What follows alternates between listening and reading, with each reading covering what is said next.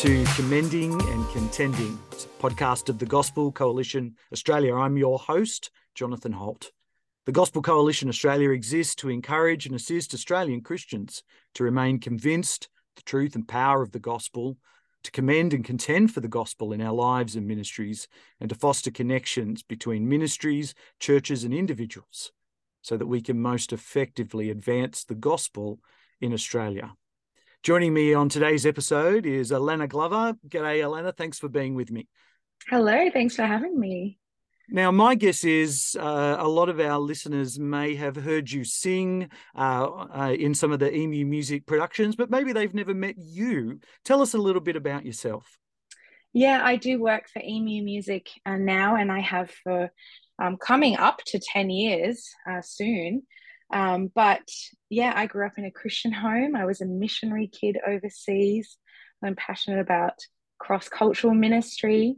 Um, I studied music, I studied theology, I worked in churches as, as a music director in the past. Um, and I'm married uh, with two kids and one on the way very soon. So, yeah, busy life. Sounds really busy. Uh, in the midst of all that busyness, how has God been encouraging you recently? Yeah, I have been through a real season of change recently. I think a lot of us have experienced uh, instability um, in our lives uh, since the pandemic. Um, and that has has really been uh, kind of a characteristic of my life in the last two years. I moved uh, from England to Australia in the middle of COVID, um, eight months pregnant with my second. And uh, there was just a lot of unexpected uh, change in my life in that time.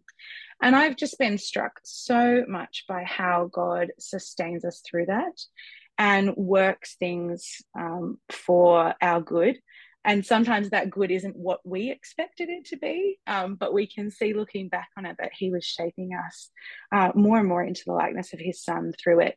Um, so yeah i've just had so many different places. I've called home in the last two years um, and so so many things that were unexpected. And i've been so thankful that god is consistent through that. Um, yeah and I, I think a result of that time is that i love him more and how great is that yeah.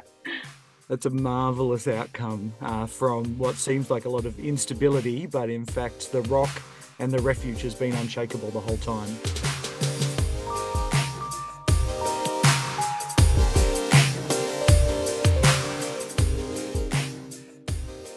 For Christians, the singing is often and very much a part of our time together, uh, and uh, Christian music is a significant part of your life how do you see uh, the way that we sing and the way that music works influence how we then commend the gospel in our lives? Mm. Well, I believe that singing together is a word ministry. So we know from Colossians 3.16 um, that we're to let the word of Christ dwell in us richly as we teach and admonish one another, um, singing psalms, hymns, and spiritual songs together in our hearts with thanksgiving to God. So um, thinking of singing as a word ministry um, really helps us see how God uses that uh, to shape his people, um, to move the gospel from uh, their head to their hearts, um, and to help us be able to respond to God uh, in times of singing. Um, it's such a beautiful picture of unity, isn't it? When God's people gather um, and then even more so when they sing together that they're creating kind of one voice um, of singing to god um, and hopefully that singing is made up of the word of christ is made up of the truths of the gospel um, and that that is actually working really powerfully transformatively in people's hearts as they sing um, and lots of people don't think of singing as a word ministry. They think of it as a response ministry or, you know, my time of being able to worship God, um, rather than thinking about the, the content of those lyrics being the gospel and being God's truth. And that as they sing, that's actually changing their hearts. So that's such a, a powerful way of seeing singing. And I think if we all saw it that way, we might value it even more than we do already. Yeah. Now, you say that um, music and singing together can change our hearts. How does that work? Um, why is it, do you think, that music can be this thing that actually is part of God's transformation of us? Yeah, I like to think of it in this kind of three arrows are happening when we sing. Um, so, firstly, this this downward arrow from God. God gives us His Spirit. God gives us His Word. Um, he's given that to us as a gift. And then, as we sing together, the Holy Spirit is at work within us, and we are singing that word that He has given us to one another. So a really horizontal aspect of a, of a word ministry happening. Um, and then all of us collectively are responding to God. So then, like this upward vertical arrow um, with thanksgiving in our hearts. Um, so God gives us his word, we sing that word to one another, and we respond to him in thanks and praise. It, I think that's such a cool picture. Yeah, that's such a great picture, and and the fact that we're engaged in that work alongside God's Spirit means that we do remind ourselves uh, and speak those words to one another, uh, and you know, to ourselves. Yeah. Have you ever found that there's been a moment where God has been doing that exact transformation on you that that as the professional singer, as the one who's kind of up the front leading people, God was actually, you weren't just doing a job, God was actually working on you too? Oh, definitely. Every time I get up and lead, um, there there's something happening in my heart. It's it's not just me, you know, serving other people. Um, and even when I'm I'm standing in the congregation, I think one way that I like to think of this that's really helpful is this idea of of preference and deference. So um, we all have our preferences when it comes to kind of the music that we like, the types of lyrics that really resonate with us, and we can uh, we can approach singing like a, a consumer. Like, what am I going to get out of this? Um, but actually, if we think about that horizontal um, thing that's happening, we actually want to defer to the needs of others around us. So when I get up to lead, often I'm asked to lead a song that I don't really like. and so, how do I sing that with conviction?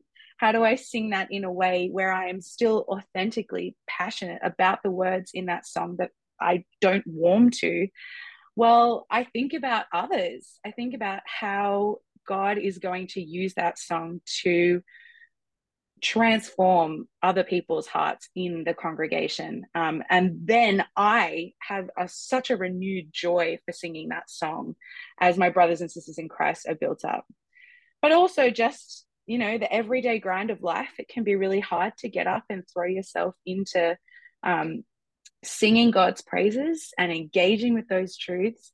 And often, my quick prayer, um, I, there's sometimes really long prayers, but often there's just a really quick prayer before I get up of God, please would you minister these truths to my heart as well as I lead these because I need them too.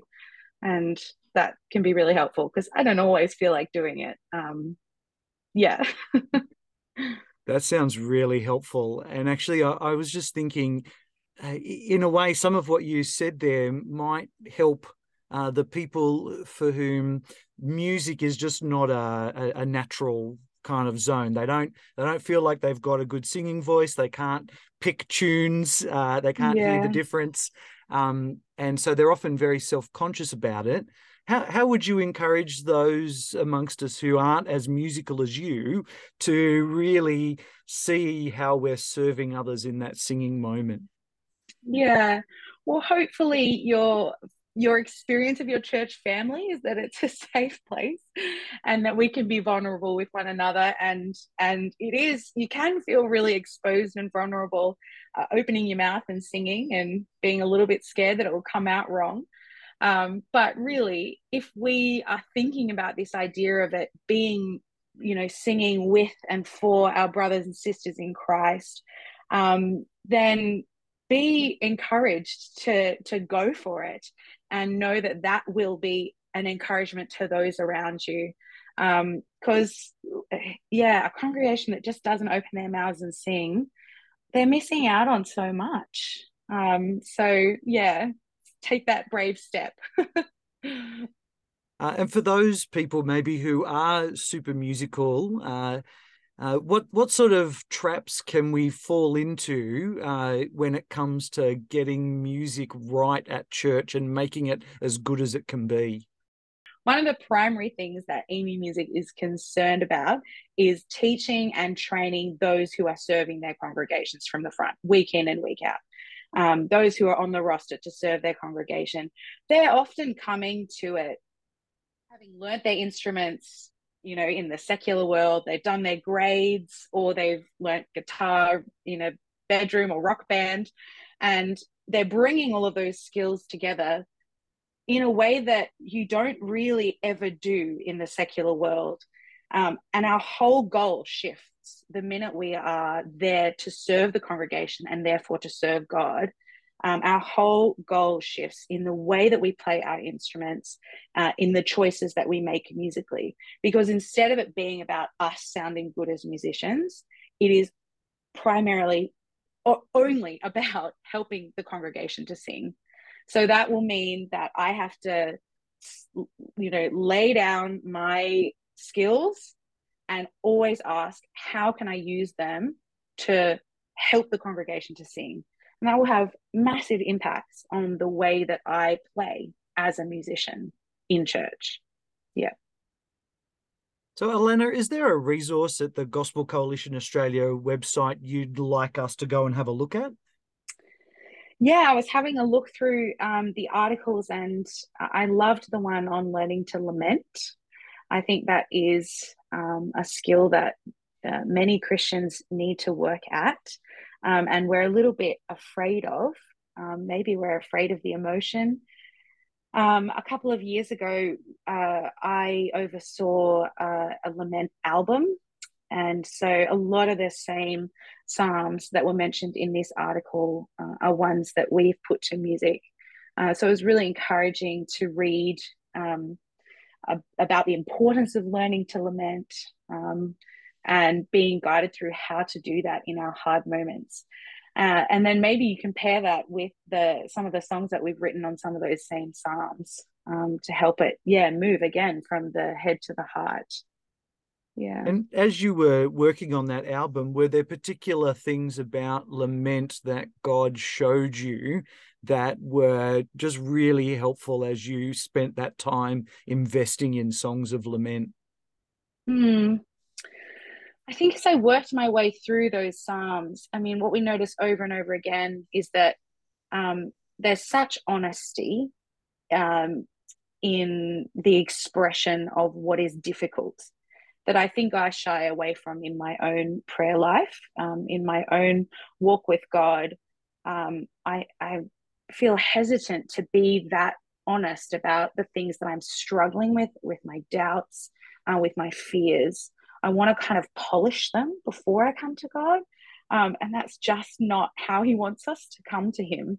Um, so, yeah, I mean, we were writing those songs particularly for congregations to sing. So, thinking about how we can kind of collectively lament and do that together in a way that feels both vulnerable but also um, safe enough that people feel like they can sing it with one another. Um, and even just that album came out a couple of years ago, but even just this last weekend, um, had a girl reach out and say that um, those songs helped those psalms really come alive for her and helped her to lament uh, through some really difficult times. Um, and this article had a similar impact on me. So, yeah. Alanna, thanks so much for joining me on today's episode. Oh, pleasure. Thanks for having me. This podcast is made by the Gospel Coalition Australia. You can help us by sharing the episode uh, with people at church, your friends, perhaps your Bible study group, and by going to our website and making a donation to TGCA so we can grow the networks of Australian voices speaking the gospel to Australians.